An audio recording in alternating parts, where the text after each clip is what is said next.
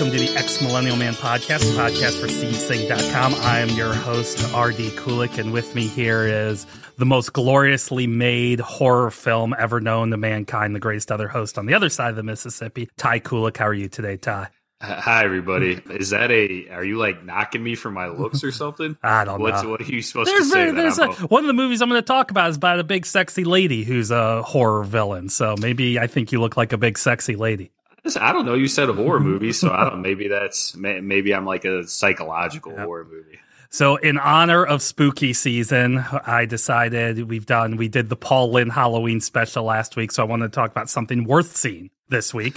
But I don't uh, think I've recovered from the Paul Lynde Halloween special yet. But the problem is, I'm going to talk about seven different films, Ty, that have gone through various levels of development who are, they're vaporware. Vaporware is, is the term for a piece of pop culture we've heard about for so long that it's just never come about. I know one of this isn't one of the movies we're going to talk about, but supposedly the original script for the ninth Star Wars movie, and it's leaked out a bunch of places called Duel of the Fates, and it was going to be way different and way darker than hmm. what we originally got. But it gets that Star Wars Duel of the Fates. That's vaporware. It's it's something that's never going to get made. And I'm going to talk about a group of movies here that never got made, probably never will be made un- until I speak of the very last one. Because the person who wants to make it, this has been their dream project since they were like seven.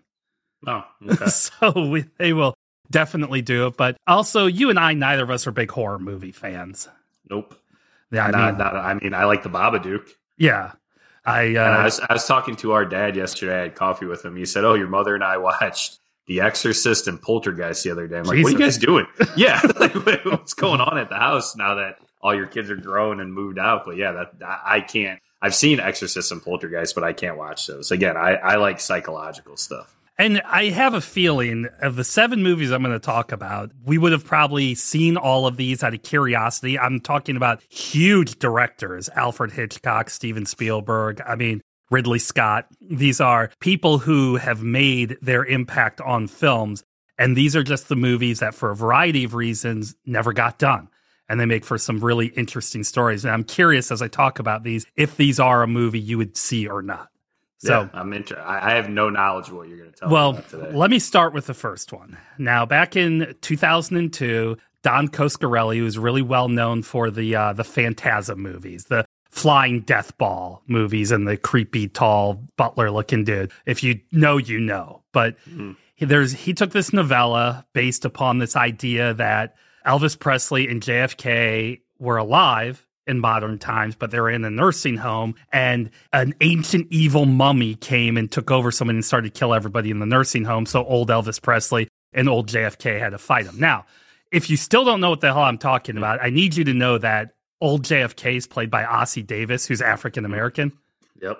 and old Elvis is played by Bruce Campbell in an incredible role. I mean, Yeah. he's incredible in this movie. The Movie's awesome. It's a it's a great movie. awesome. Great movie. It barely made any money in the theaters, but it is definitely like a cult classic today. And the movie's Bubba Ho-Tep for people Yes, who don't. thank know. you. Yeah. Bubba Ho-Tep at the end of the movie, spoiler alert for people, Elvis is laying there dying, and then the stars align that say like "Thank you, Elvis." That the last line of the movie is "Thank you, thank you very much," and Uh-huh. it goes to credits. And at the very end of the credits, it says, "Coming soon, Bubba Nosferatu: Curse of the She Vampires." Mhm. Now, it's unlike Buckaroo Banzai that we talked about on First Watch Rewatch. They wanted to make a sequel. They just never got it. This was a joke. This was a complete Yeah. joke. They were never going to Uh-huh. make it. But like I said, this movie became quite the cult hit. And Mhm. as the years have gone on, people have been like, where's Bubba Nosferatu? and, and so Don Coscarelli started to put something together. And this is when somebody else comes on the scene, and that's Paul Giamatti. Now, Oh. Paul Giamatti, he wanted to play Colonel Tom Parker, and he and Coscarelli came up with this idea that this would be a prequel. This would take place when Elvis was younger.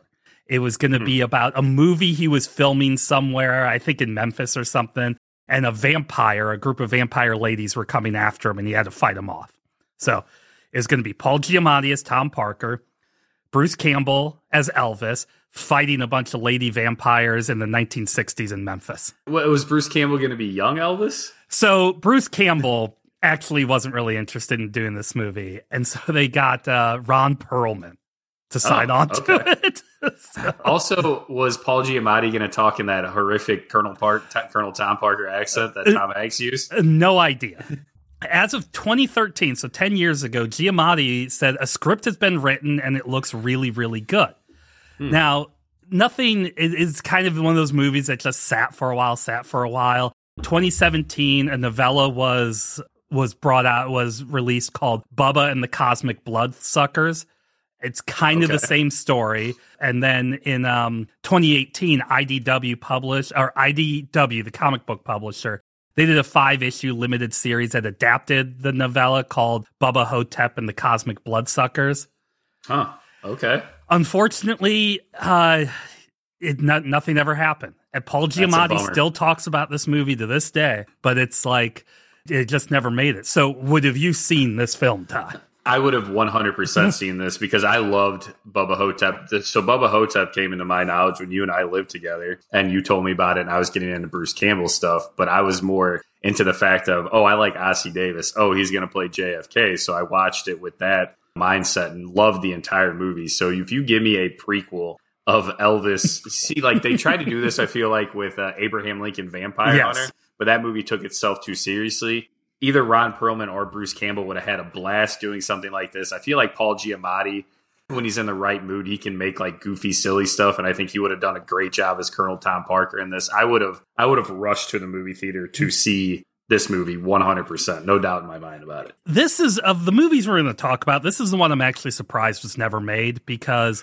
again, you had the cult kind of Oh, yeah. following with it. You had Giamatti wasn't being paid $30 million to be in this movie. He wanted to make this movie. Ron Perlman would talk about this movie. Bubba Ho-Tep, anybody that's seen it loves it. Even to the point when it came out in the movie theater, Roger Ebert gave it three out of four stars. I mean, people genuinely really, really like the movie. And if you have not seen it, Oh, go please. watch it. It's so good and like so unassumingly good too. Like it's a, I mean, you mentioned Bruce Campbell as Elvis is great. Ossie Davis is Yes. amazing in the movie. Yes. Like I fully believed he was JFK. Yes, it's. I don't want to. I obviously gave away the ending. Now I know uh, Oh. Don Coscarelli and Paul Giamatti. They made the movie John Dies at the End. That uh, seen that. that came out. Of, uh, they were working together, but obviously this is the movie they wanted to make was Bubba Nosferatu. It just That name is so rad too. oh I love yeah, that. easily, and it just never got around. They did, uh, gosh, what was it? I think it was 2019 or 2020. There was a mini series from IDW called Army of Darkness slash Bubba Ho-Tep, where Oh. old Elvis teams up with Ash. Oh, So- nice. So I haven't, awesome. I haven't read any of those, but obviously the property is still around. They're still trying to do things with it. That's so cool. I love that. I love the name Bubba Ho-Tep. Oh too. yeah, I don't even know what it means. It's love it. genius. Well, Bubba, obviously, you know, Southern idiot. Hotep was uh, uh, an ancient Egyptian something. That's like Oh, the mummy. okay. With these horror films, and talk about this would have been a franchise. It would have been the second, another one. We just recently on First Watch Rewatch talked about the greatest Friday the Thirteenth movie ever, Jason X. I, again, that movie was not good, dude. Still the greatest Friday the Thirteenth movie ever. Uh, it's the only one I've seen, so that's all. I have nothing to compare it to. And I could have easily talked here about Friday the 13th. Part 13 was a movie that kind of fell into development hell. But I'm going to talk about something a little bit bigger. After Jason X, they made Freddy versus Jason, Mm-hmm. where the two horror icons, Freddy Krueger and Jason Voorhees, they fight each other. And at the end, Jason wins. And it was such a big deal. Everybody was looking at it that there's another comic series that came out called Freddy versus Jason versus Ash. Oh man, see that I would watch again. I love Bruce Campbell, and I love the whole idea of the character Ash that he plays. Yeah, so they were I mean, it was it was very well regarded. Well, Sam Raimi thought, let's make a movie out of this. And Mhm. it was going Sam to Raimi attached to it too. yeah, I mean, he was going to produce it, I believe, but they were like, "Yeah, let's let's go ahead and uh, let's look at this. We're going to create it." Uh, Freddy vs. Jason was a pretty big success, and so you bring this and bring in Ash and just have a collection of superstar horror icons fighting each other. It'd be a little. I mean, Friday the Thirteenth wasn't never meant to be really funny. Uh, the Nightmare on Elm Street's a little bit more humorous, and then there's Army of Darkness and Evil Dead movies. Well, and you could have Ash and Freddy going back and forth with their stuff, and Jason just standing there in the background being all menacing. But like, I, I would love to see Freddy doing his typical Freddy talk that he does, go talking with Ash, and how the repartee, if you will, would be fantastic in a movie like that. Well, according to the the whole big final confrontation, because I don't think this got to the point where a, a script was actually written, but they had mapped out a bunch of stuff. And in the final confrontation, Freddy was going to resurrect all of Jason's victims from all Friday the 13th movies by using the Necronomicon. So we would have gotten that creepy teacher from the last one? Yep, yep.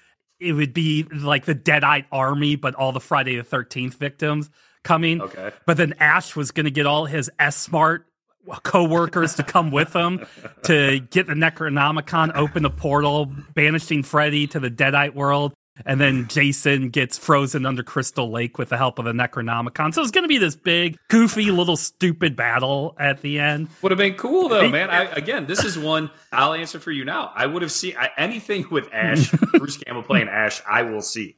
I even watched a show that they had on Starz or whatever, Mhm. Ash versus Evil Dead. So anything with Bruce Campbell playing his character from Evil Dead, Ash, I will watch no matter what. Well, it's interesting you bring that up because as they were going through and talking about this, first, Robert Englund, who played Freddy Krueger, Uh huh. he and he did this in the interview. He's kind of right. He goes, "Look, Jason beat me in the last movie, and then he's going to beat me in this movie. I mean, what is this? Yeah, you he wants a- to win. Sure. right, right, and."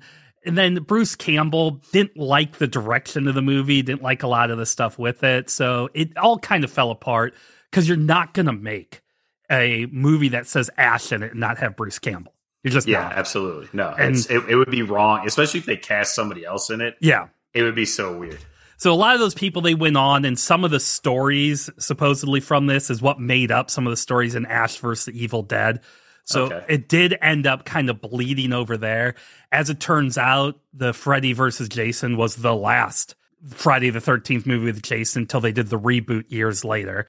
And Mhm. again, we talk about this on First Watch Rewatch, but the Friday the 13th movies are owned by so many different people that the reason you're not getting new ones is because there's so much legal problems with who owns Yeah. what, who gets paid what. As for the Nightmare on Elm Street movies, they tried that gritty reboot. I'm going to talk about Oh, a kind of a, a semi lost one here soon, which was like really serious. my wife saw it and said that it was depressing. Yeah. And it's like, that's not what you want your Freddy movies to be. And also the Robert Englund Freddy movies. People, it, Freddy started to become kind of the hero, and Robert Englund did a did a great job with the character. But he even said at one time, he's a child molester. Yep. you know, Uh-huh. you guys are rooting for a murdering child molester. Uh-huh. So the movies became problematic, is I guess what we should say. And what's his face from uh, Bad News Bears played Freddy in the new reboot thing. Oh, what's that yeah. guy's name? Yeah, he did. Um, what's it? He did. Uh, Rorschach. He won an Oscar. well, yeah, I just he can't- did. He did Rorschach in The Watchmen. Jackie Earle Haley. Okay, there. Uh, all right. After immediately coming to our brains Ty and me not edit- editing out a bunch of us typing, Jackie Earle Haley played Freddy Yeah. Krueger in, in the newer movies. But that's that's what I mean. If we got it lost, like I said, it made Bruce Campbell still interested in playing Ash, and we got that TV show for a while. Yeah. But TV uh, show was good. I mean, I think it lasted either two or three seasons, but that's a good TV show. that seemed more like a fan kind of idea. But Freddy Totally. versus Jason was too, and it got made. And a lot of Snakes on the Plane was kind of demanded by the fans. Deadpool. Yes, well, Deadpool that that was a very big fan that Ryan Yeah, Reynolds was I mean, able it to. was made. It was made by a fan. So let's talk about Ridley Scott and H.R. Giger. Yeah, H.R. Giger, the uh, alien making dude. Yeah. So it's hilarious on the podcast Comedy Bang Bang. Matt Gourley plays H.R. Giger. People go search it out. It's his impression of H.R. Giger is amazing. H.R. Giger is an odd fellow. Uh huh. Is he still alive? No, no, no. So famously, H.R. Giger was brought in by Alejandro Jodorowsky to help make some of the creature effects for his weird ass Dune movie that never got I made. still want to see his Dune movie. Pink Floyd played the music for it in Yep. his dreams. Yep. Like, Yep. Salvador Dali played the Emperor of the Universe. I would have. I would love that movie. And a quick note about that story. So Salvador Dali demanded a million dollars a minute. And so Jodorowsky said, we'll pay him for like two minutes, but then we'll make this, and in his words, a really crappy looking android that looks like him that will play him the rest of the movie. Alejandro Jodorowsky is a genius. well, H.R. Giger ended up finding work when Ridley Scott was making a small little horror film called Alien. Mm-hmm. When Giger brought the xenomorph design to Ridley Scott, Ridley Scott was blown away. He's like, absolutely. And then yeah, perfect. the people, I think it was Universal or whatever, said, This thing is disgusting. You can't do it. But they fought, they got it, and created one of the most iconic creatures villains, yeah. aliens, whatever you want to say. The and, xenomorphs up there with King Kong, dude. Yes. Like, I, I mean, when I think aliens, I think xenomorphs. So Giger could could write. I mean, and he was he was an artist. He did uh, he so he had that was his living. This was his first big move in the movies. But again, really strange, really weird. You probably he probably wasn't going to get a lot of mainstream work. Ridley Scott went on and he did Blade Runner. And then he was becoming a kind of an in demand type of director there was a script going around called uh, Dead Reckoning. And Dead Reckoning was about in the future, like some dystopian future, there's this underground train that's going through. And on this train, there's a humanoid who has been enhanced with uh, like extra intelligence and extra abilities that basically they become a, a body horror type thing and start hunting people on this train. And okay. Ridley Scott looked at it and said, This is a great idea. I think we should really do this. And he called up Giger. So Giger brought, came in to create what this this human AI thing or whatever was going to look like. But the thing he really did was the train itself. Now, it's I have a book that I have this in. You a lot of people can look at a lot of different things, but the train looked almost like a skeleton, and mm-hmm. really, uh, really gothic horror looking stuff like that. And it was, I mean, it was kind of a really iconic design, and people have thought, oh, this is pretty cool. Problem with Dead Reckoning is Ridley Scott could never really figure out what he wanted. They ended up calling it The Train, is what they ended up just naming the movie that. He couldn't okay. really figure out exactly what he wanted to do with it. And he wanted to get away from being what's called a genre director. He didn't want to do, he just did Alien and then he did Blade Runner. He didn't want to be the sci fi guy. But so he, he was so good at it. Yeah, no. So the next movie he signed on to was Thelma and Louise. Oh. And the train kind of died out. But Giger's designs did not die out. Now, unfortunately, yeah. they all end up, and some of the concepts end up in a movie called Species, which oh, is, was the. I've hot, never seen it, but I know of it. Yeah, not a great movie. But a lot, but it's got a pretty cool alien creature design, which is heavily based off of Giger's design of this train. And okay. the script still sits out there. It's, I mean, people like, oh, that's an interesting idea, but it just like Scott said, it, it's it's an alien on a train now, which yeah. would make sense today, but back then he wanted to do something different. And I think he was Oscar nominated for Thelma and Louise. So sure he, he you know did something, went on, created his career, has gone back now to doing this mm-hmm. kind of stuff. I mean, yeah. what Prometheus has got a lot of like Giger design types in it and yeah, things like that. But boring as hell. But I so I would have totally seen this movie because I like stuff like that, and I love. I mean, Ridley Scott directed, yeah, which I think is the greatest movie of all time. So I he can do no wrong in my opinion. But didn't The Simpsons spoof this when Frank's dad came back and kept killing people to take their body parts? Oh, maybe, yeah. Because I mean, go back and watch. I don't. It's not Jerry Lewis playing Frank's dad's voice, but it's like Jerry Lewis. Hello, all. This is Future RD. Just to tell you, I looked it up. I could not find out if that Treehouse of Horrors was based off of this story that we're talking about right now. But Ty just said that Frank's dad sounds like Jerry Lewis, but it's not Jerry Lewis. It actually was. Jerry Lewis did the voice of Professor Frank's dad. So I wanted to put that in there before you guys were like, wait a second. All right, let's get back to the conversation. They have a treehouse of horror where his dad he, he go he goes into an arena of scientists and starts like ripping brains out, and he's got all buff arms from a Bane and stuff like that. So I, I have to assume the Simpsons writers knew about this and spoofed it. But I again, three for three so far. I would have mm-hmm. definitely seen this movie. All right, so this one here is I don't know, but it would have been this would have been a very well talked about movie.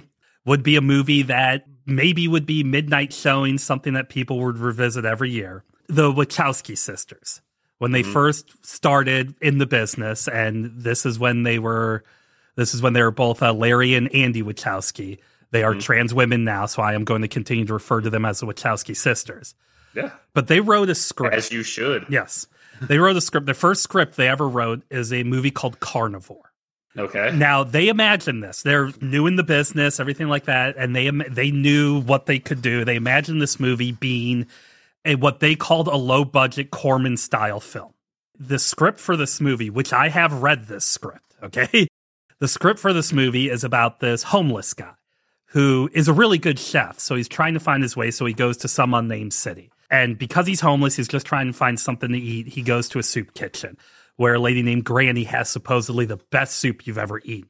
He meets another woman at the time who's kind of like a love interest, and he and she's helping him out. She's part of some again nameless rich company, and she's going to help him out to become a good chef. And he's eating the soup, and he's like, "This is the greatest soup ever." Well, you come to find out what Granny does is she has a group of people that hunt rich people, and then oh. tears the skin from them and Ugh. cooks the soup with it. Ugh, it's like so, and Green. Yes, and so the whole film is basically this this main character learning all this stuff, but realizing this soup's really good. And the woman who's helping him out is one of the rich people, and he starts to think, "Ooh, I wonder if she would be good in soup." Whoa! That so the Wachowski sisters, the first Matrix is an incredible movie. Mm-hmm. I mean, everybody knows that. And it kind of their movies didn't. It's a lot like M Night Shyamalan, where they yeah. they hit a home run with their first one, but their movies are always interesting. Like I watched parts of that Speed Racer they made years ago, and I thought that was I will interesting. Te- at least I will tell you, I, that Speed Racer I think is a good movie. It's too long, yeah. but I yes. do think it's a good movie. Cloud Atlas, which I've read the book, yes, I have. I think is an amazing film, but it yeah, I've seen it. I've seen complicated. Too, I like it. Oh yeah, and you kind of have to be in the right headset. But I'd rather watch Cloud Atlas than watch um, Tree of Life. Oh yeah, not Lars von Trier, whoever directed Tree of uh, Life. Uh, Darren Aronofsky. Okay, but this movie again, this is it's going to sound weird, but this is stuff that interests me. Stuff like it's not shock and and and awe and like we're going to give you with a jump scare. Jump scare. This this homeless man who's a chef who realizes what Granny's doing and now he's working with this rich lady, thinking about what she would taste like. Go back again. Go back and watch Always Sunny in Philadelphia, where Charlie and Dee think they they're cannibals because they think they ate human flesh, but they just have a worm. And then you make the, the Wachowski sisters write this movie and make they, they're making a series version of that. Mm-hmm. I would 100% go watch this movie. When they were first shopping it around, this uh, quote, and they tell this story that a studio exec said, "This is a bad idea. I can't make this movie. I'm rich." Oh, the only reason why they that studio exec wouldn't make it is because they're rich. And they're they're going to get yes, their skins. Yes, yes. and then the the Matrix after the Matrix opened, a lot of people started to look at the script again. And Trimark was they purchased it and they were in talks with George Romero to direct it, and it was supposed perfect. To, yeah, it was supposed to come out in two thousand and one, but it's a, a story came out around 2003 saying Lionsgate had taken it and they were looking for somebody. And it just has never been there. Now, to the credit, the Wachowski sisters still talk about this movie. And like I said, you can go read the script.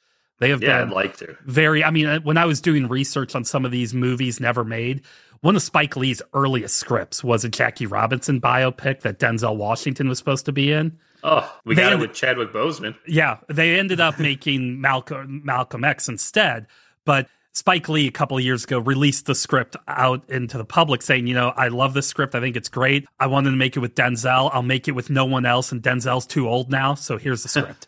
But oh, that's cool. I think the Wachowskis have kind of done the same thing. Look, we love this. We know it's not going to get done. So yeah. enjoy it maybe, while it's out there. Ah, maybe some company like, who do we do that podcast on? That, that movie company that. Oh, Canon? Yeah, maybe a company like Canon. I mean, if Trey Parker and Matt Stone can get Cannibal the musical made, I'm sure the Wachowski sisters can get their movie Carnivore made. So yeah. Yeah, and if you go through and you look up like the movies the Wachowski sisters have never gotten made, it is I, I, say what you will about their movies. Say, uh, but man, there is Jupiter Ascending is one of the most beautiful looking films ever made. I mean, they have they have a great eye for science fiction. They just it's a lot like uh, Homeboy who made um, he made Donnie Darko and then then made the movie that we've talked about on I can't think of the name oh, uh, right now for the life Southland Southland Tales. Yeah, it's like that, but they they rein it in a little bit more, but yes. they still have too many ideas that they're trying to put in their movie all at once. Well, we'll we'll break here, and then when we get back, we're going to talk about Alfred Hitchcock, Steven Spielberg, and Guillermo del Toro. Sounds good. Hello, all. This is RD. I wanted to talk to you guys about a, another podcast that I do work on called High Heels in Politics. It's hosted by Marianne Christie, who I work with here in Southwest Ohio. And Marianne, she interviews a lot of influential people. In Ohio, she's interviewed uh, a lot of political people that are influential. But for those of you outside of the state, She's also interviewed people like Susie Chapstick Chaffee, a former Olympic skier who was the face of chapstick for the 1970s and 1980s. It's really interesting to listen to that one because she talks about her struggles as a woman in the Olympics, but then how she used her celebrity and her attractiveness in order to get more rights for amateur athletes, which led us today to things like the NIL. Also, Susie was very instrumental in Title IX, which we're celebrating the 50th anniversary of. But it's not all just seriousness. Uh, Marianne has also interviewed the Naked Cowboy, the New York City icon that's been out there.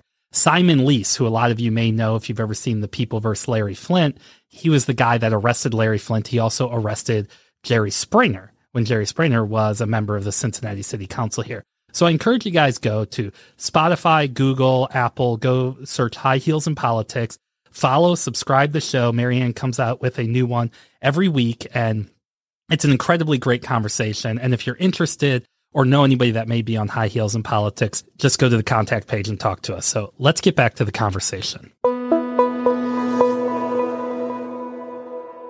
Okay, Ty, let's talk about uncomfortable sex and violence. I don't want to talk about my, that with my brother. now, Alfred Hitchcock has got a long list of movies he never got made and they, a lot of them was Alfred Hitchcock is a big director, and so people like there's been a couple of Hamlet movies. There is a a movie really? about the Titanic, a movie, a Nazi documentary. They would call him up, studios would call him up and say, "Hey, we have this script." Well, there's one particular script that Hitchcock himself wanted to make that never got done, and it's a movie called Kaleidoscope. Now, okay. Kaleidoscope, this was later Hitchcock, it was the late 60s. He was inspired. There's a story of these two serial killers who were young, handsome bodybuilders, and they would lure young women to their death, uh, to their deaths. And Hitchcock thought, let's make that movie, but let's make it from the serial killer's point of view. Whoa. So this huh. movie would have been filled with a lot of sex, mm-hmm. incredibly mm-hmm. graphic violence of yeah. the series, and the main character was going to be a, a serial killer. And Whoa. he had uh, Hitchcock wrote the whole script. It was kind of there was three crescendos. He said three big scenes in there. The first was a murder by a waterfall. The second was a murder on an old warship, and the final murder would be in this oil refinery with all these brightly colored drums. So Hitchcock took hmm. not only did he write this script, he tracked every shot. There were over 450 camera shots in this. So he was Jeez. ready to make this. And he yeah. brought the script to Francois Truffaut. And so, I know that. yeah. Truffaut said he liked the script, but the amount of sex and violence is pretty heavy. Hitchcock had gotten a lot of flack for Psycho but a lot of the murder stuff there was not seen. Whereas in yeah. Kaleidoscope, it was going to be seen. Also, he wanted to do it with like handheld camera, very kind of uh, more modern to what the 1960s filmmaking styles were. He went to Hitchcock, went to Universal, and he's like, I, "We can make this movie. I can do it for less than a million dollars." I'm going to get a bunch of unknowns. Mm. Two of those unknowns were Robert Redford and Michael Caine that he'd been oh. talking to. Okay. he was going to change the name to Frenzy, but he liked Kaleidoscope because it was more late 1960s. He shot mm-hmm. some test footage for it and everything. And finally, Universal was like, no. And this movie, really? again, this is another script. I've not read this one, another script you can read, but it is supposedly supposedly just visceral violence. Just and this is wow. again the late 60s. The legend is is that when Universal told Hitchcock no, he actually cried. Really? yeah. Man, like so this is a thing that you know a big secret about me is I've never seen a Hitchcock movie. I've never seen Birds. I've never seen Psycho. Hitchcock. This might be the first one I wouldn't see because Hitchcock stuff like genuinely scares me. Yeah. And the whole outline of this movie and what you said right there kind of frightens me, especially that it's not from the point of view of the victim. Like that mm-hmm. would make me feel.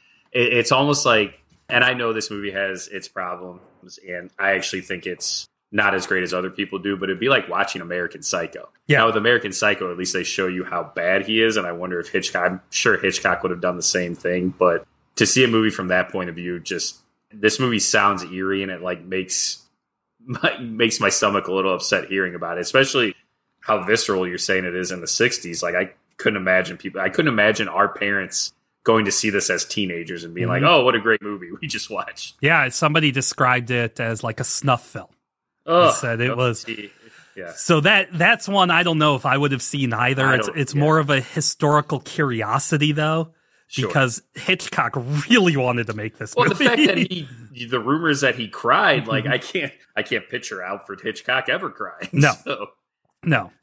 Now, the last two I'm going to talk about here. The first one is probably the most famous what if movie ever. And I would argue it's been made in a couple of other different movies.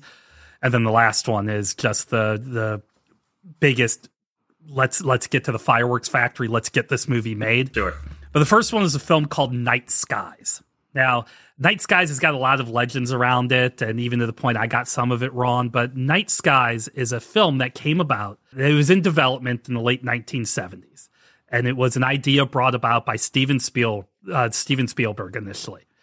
Now, this was after Close Encounters of the Third Kind had come out, and I don't know how much you know about that movie. I'm sure you've seen it. I've seen our parents love that yeah, movie. I've seen yeah. it. I don't I don't I can't remember much of it. It was very much Spielberg, I think, was working through a divorce or something at the time because Richard Dreyfuss gets on the spaceship and leaves his family at the uh-huh. end of that uh-huh. movie. Yeah, I, I know that. But it was it was a big hit. And this is now we're on the the heels of Star Wars and stuff like that. So this kind of more family friendly science fiction type movies are, are big hits. And they're like they asked Spielberg if he could come up with uh, a sequel to Close Encounters. He's like, I'm not going to do a sequel to Close Encounters, but I'll look at doing another Alien movie. So he started to develop this idea. Of, I think it was originally called like "Don't Look to the Skies" or something like that, and it was based off of a. People can't see me doing the quotes with my fingers, but it's based off of a true story. Okay. And people have heard about farm animals that have been mutilated, and they say it's yep. from aliens. That's where this story comes from. And okay. so he started to craft this idea of these group of aliens that are basically menacing this Kentucky farm family. During the course of the movie, there was going to be one of the aliens was a little bit more uh, of nice and bonds with this boy in the in the movie itself. But it was a horror film. It was these it was these uh, aliens who were killing animals and terrorizing the family. And I think at the end, the good alien and the boy was gonna you know, basically turn him off and stuff like that. So he yeah. had the script, everything made. They had signed up for the original space shuttle flight. They were gonna have a camera specifically for this movie to film mm-hmm. the shuttle leaving Earth's atmosphere. And oh, that was wow. gonna be. I mean, they had all this stuff. Spielberg did not want to direct it he didn't want to be known as a horror director, so he called up uh, Tobe Hooper, who did Texas Chainsaw Massacre. Yep. He had him. He was going to do it. Spielberg went to doing Raiders of the Lost Ark, and they started to develop Night Skies. They brought in Rick Baker, who had done a lot of the effects for American Werewolf in London, and okay. Baker designed the look of the aliens. Now, Ty, before we started this, I sent you Rick yep. Baker's design of the alien. Yeah. Describe it to me it looks exactly like a menacing ET. Yes. It's got ET's head and neck and face, but as you go down, it's like buff ET, and ET's face is definitely more menacing here. What I'm looking at right now than than any. Again, ET I think is again one of the greatest movies ever made. I love it so much. This ET looks scary almost. Yes, but it's ET. Yeah. It's angry uh-huh. ET. 100%. And also the way these aliens would basically destroy these cows and stuff like that is they have these long bony fingers and when they went to explode them their the end of their fingers would glow oh so they're phoning home yes, yes. Um, john sayles came in to do a write on the script that script doesn't exist nobody knows what happens but they were really they were heavy into development of this film Spielberg was looking at it and he was, he, this is while he's doing Raiders and he's like, God, do I really want to do this? And a woman who was dating Harrison Ford at the time named Melissa Mathison, he, she was like, here, will you, or Spielberg said, will you look at this, uh, this script? And she looked at it and read it and she said, I, I don't think it's a great script. She's like, I don't think it's, uh, it's going to work, but I really like the relationship between the boy and the alien. I think oh. that's really, really good. Now, okay, Melissa Mathison would go on to write the movie E.T., one of the greatest movies ever. so they basically took Night Skies and took out all the horror, They took out all the gore and all that other stuff and made a movie about a lost alien and a young boy mm-hmm. finding each other and coming to terms. Yeah, so, one of the best movies ever made. yeah, and took Rick Baker's designs and put all these things together. Now, Spielberg was not done with Night Sky, so they made AT, ET, but then he also took the idea of outside forces terrorizing the family and made Poltergeist, which oh. Tobe Hooper directed. so, movie's terrifying, man. yeah, he, a lot of the ideas from the script for Night Skies would go on to create movies like Gremlins, a bunch oh, of creatures okay. where one is good. The movie Signs, the uh, yeah. M Night Shyamalan movie Signs, mm-hmm. very similar script. War of the Worlds, although that's based off of a real thing. Even to the point of uh, John Sayles ended up writing based. He says based a lot of his ideas in Night Skies, writing the movie The Brother from Another Planet. Never even heard of that. Oh yeah, that's uh God, who is in that? It's a very like social uh Sure. It? Yeah, I, I figure what John Sayles doing. But, uh, but Joe. Morton. Joe Morton is okay. in it as the brother. So he played what's his name in Terminator 2, the guy yeah, that uh, yeah. He also played Cyborg's dad in Justice League and Zack Snyder's Justice League, but I don't know if you would have seen that. no, I'm not going to watch a 4-hour long movie. So Night Skies, while it never got made, a lot of people argue it got made 3 or 4 times just in a okay. variety of different pieces. I love that this idea, like you get this alien and you make, and a person says, well, I don't like that movie, but I like this idea of the relationship between a boy and an alien. And you get, again, I keep saying that one of the greatest movies that has ever been made. Yes. All right, so let's talk about at oh, the also, oh, I, I, wouldn't, I wouldn't have seen this because I don't like watching. Again, I'm not a vegetarian, but I don't like watching animals get mutilated on screens. That's not uh, a big selling point for me. Have you seen ET? Yes, I've seen ET. Have you seen Poltergeist? Yes, I've seen. Okay, that. you've seen Night Skies then. All right, perfect. I guess I guess I have. I've only seen Poltergeist once. I've yeah. seen ET too many times to count. Yeah, so. Uh, yeah.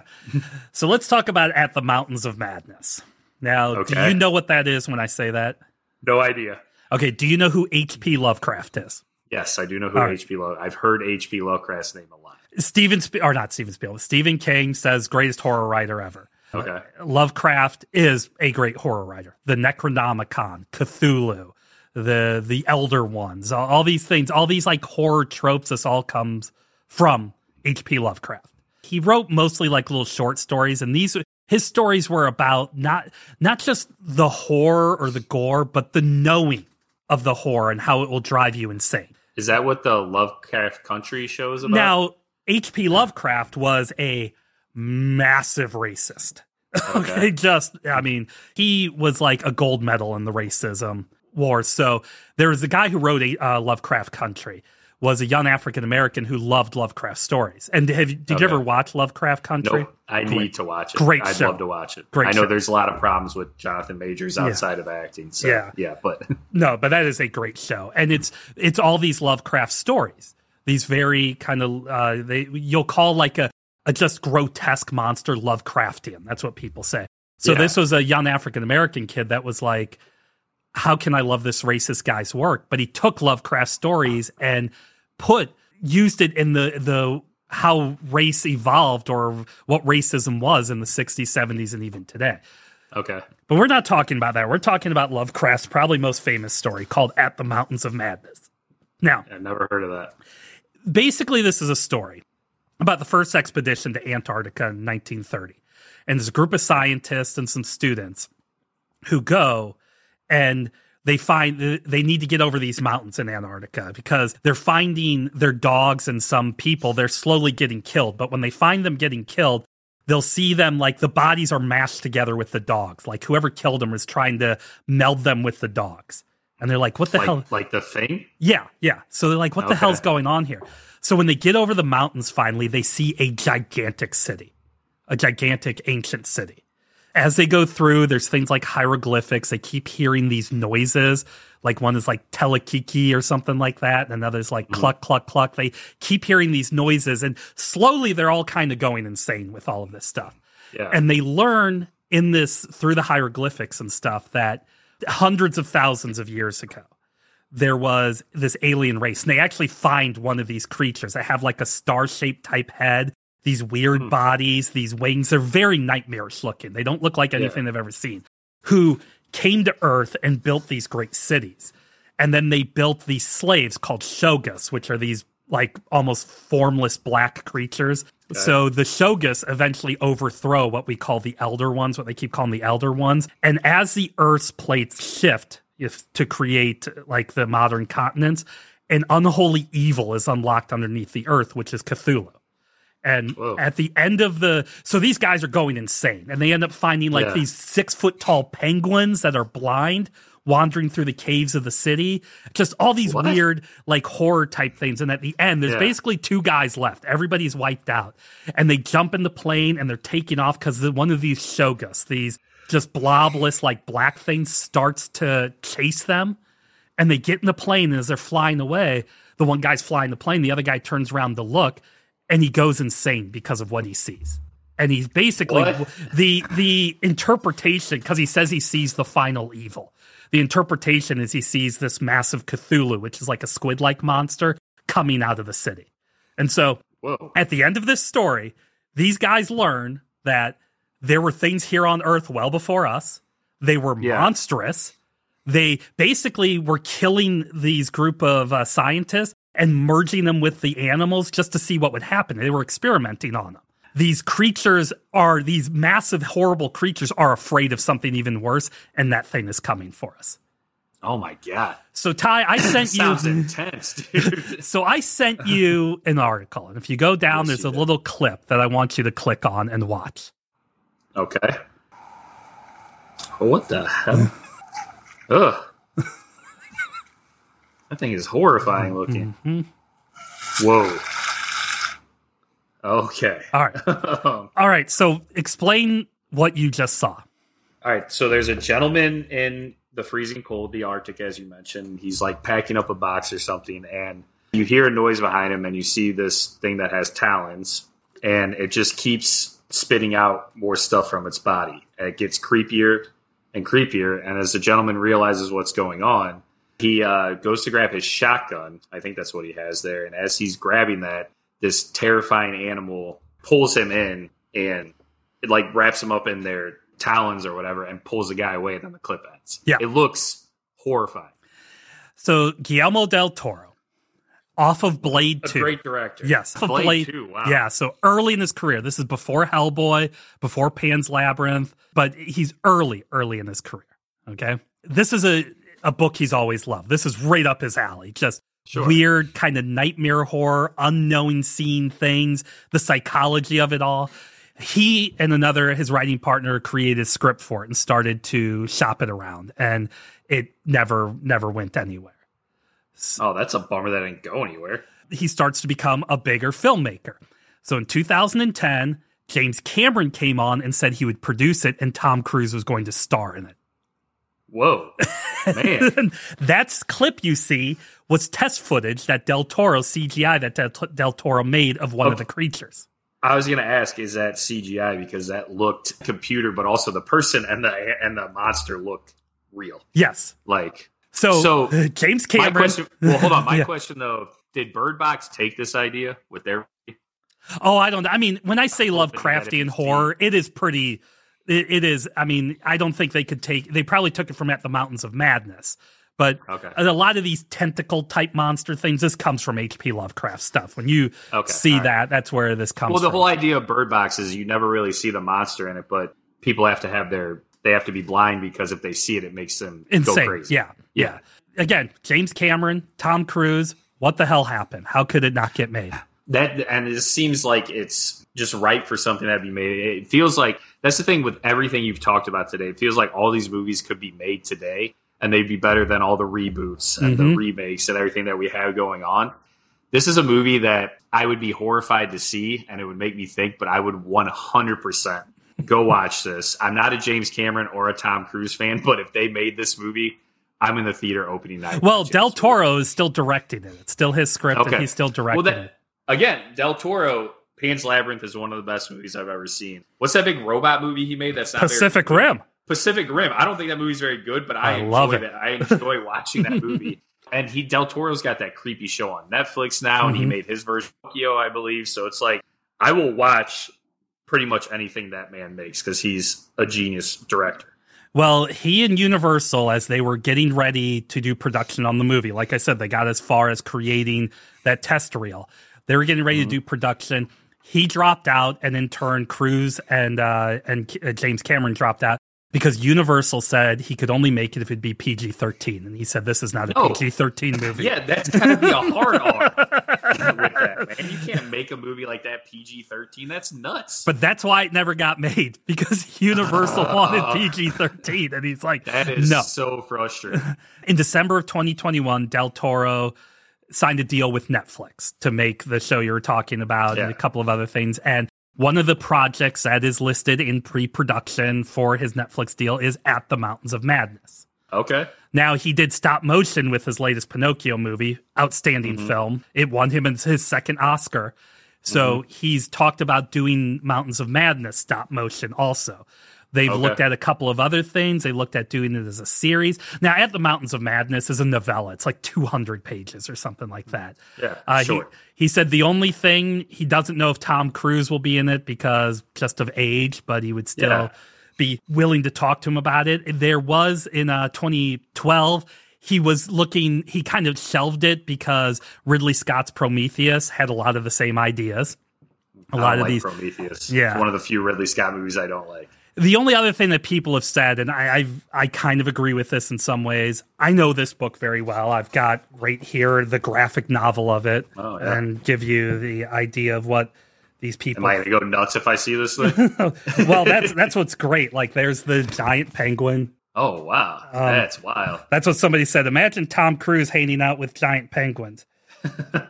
I mean, I don't. Again, I'm not a huge Tom Cruise guy. He'd probably act the hell out of that. Mm-hmm. Yeah, here's there is like the the weird alien creatures. Oh, yep. Yep. The movie's not gone. Del Toro obviously wants to make this movie. And sure. in what version? But have you ever seen John Carter? No, I have not.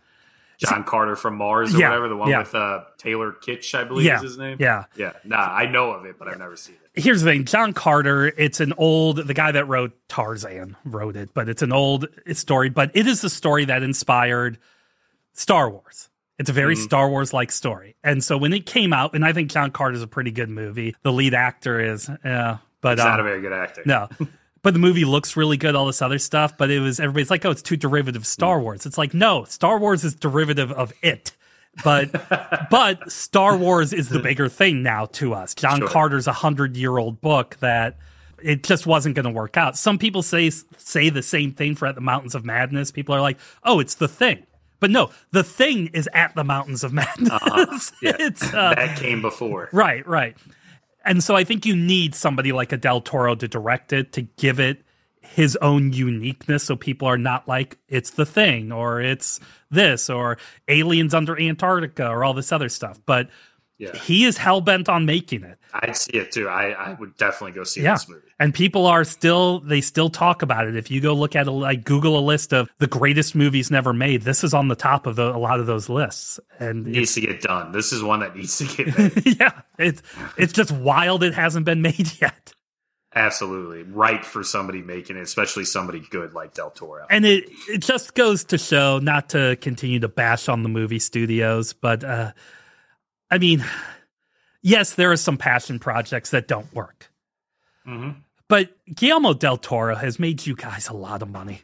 Yeah, he's a genius. like, this, come on. This is the movie. He won an Oscar for making a movie about a fish man who a lady is all mm. into. Okay. Yeah.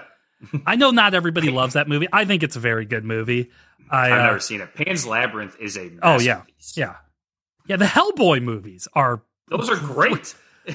yeah. Blade 2 is widely considered the only good Marvel movie before, well, I before guess X Men 2. Now. But yeah. Yeah, yeah. Uh, well, X Men is, I know it's technically Marvel, but they're, uh, whatever. Yeah.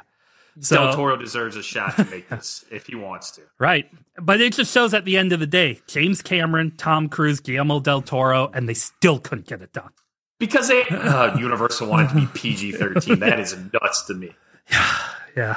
All right, Ty. Well, if you need to be one of the guys masked with a dog as a lay down scene in uh, Del Toro's so Mountains cool. of Madness, where are they going to find you? Uh, you can find me on Facebook and Instagram, Ty Kulik, T Y K U L I K. all lowercase. More importantly, come read my stuff at Seedsing, S E E D S I N G dot com. I do pop culture sports writing there. Uh, piece going up later today about the genius of Beck's truck driving neighbor downstairs. Check that out. Seedsing, S E E D S I N G dot com. You can hear me, and just for your own good, go listen to Chucklehead Chat hosted by our buddy Glenn Adams. You get that wherever you find podcasts. But most importantly, you can hear me on this podcast, the Ex Millennial Man podcast. Rate, review us, tell your friends about us. Check out our Patreon, check out First Watch, Rewatch, and as always, Black Lives Matter. Yeah, repeat all that we have with a uh, First Watch Rewatch is at the first and 15th of every month. We'll have kind of a special nightmare November 1st episode to close off the Halloween season because some of the things you're going to see, Ty, you're going to be very upset with me. I'm kind of nervous about it. Yeah. with all that being said, I can't think of anything else here. We thank you for your ears. Anything else that you may use to listen to the Ex Millennial Man podcast. Remember, we are here every Saturday for free wherever you find your fine podcasts and shows. And uh, with all that, enjoy Gosh, I know here it's kind of the last blast of any warm weather we're going to have because it's going to be like 40 next week. Yep, it's going to be 44 on Halloween. So I'm going to enjoy it. Stay fresh, cheese bags.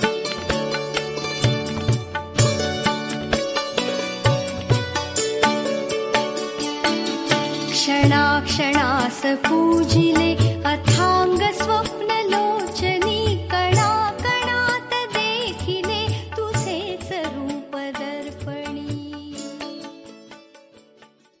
The Ex Millennial Man podcast is a production of SeedSing.com, fully owned by R.D. Kulik and Associates, LLC. Producers Ty Kulik and Ryan Kulik, adequately engineered by Ryan Kulik.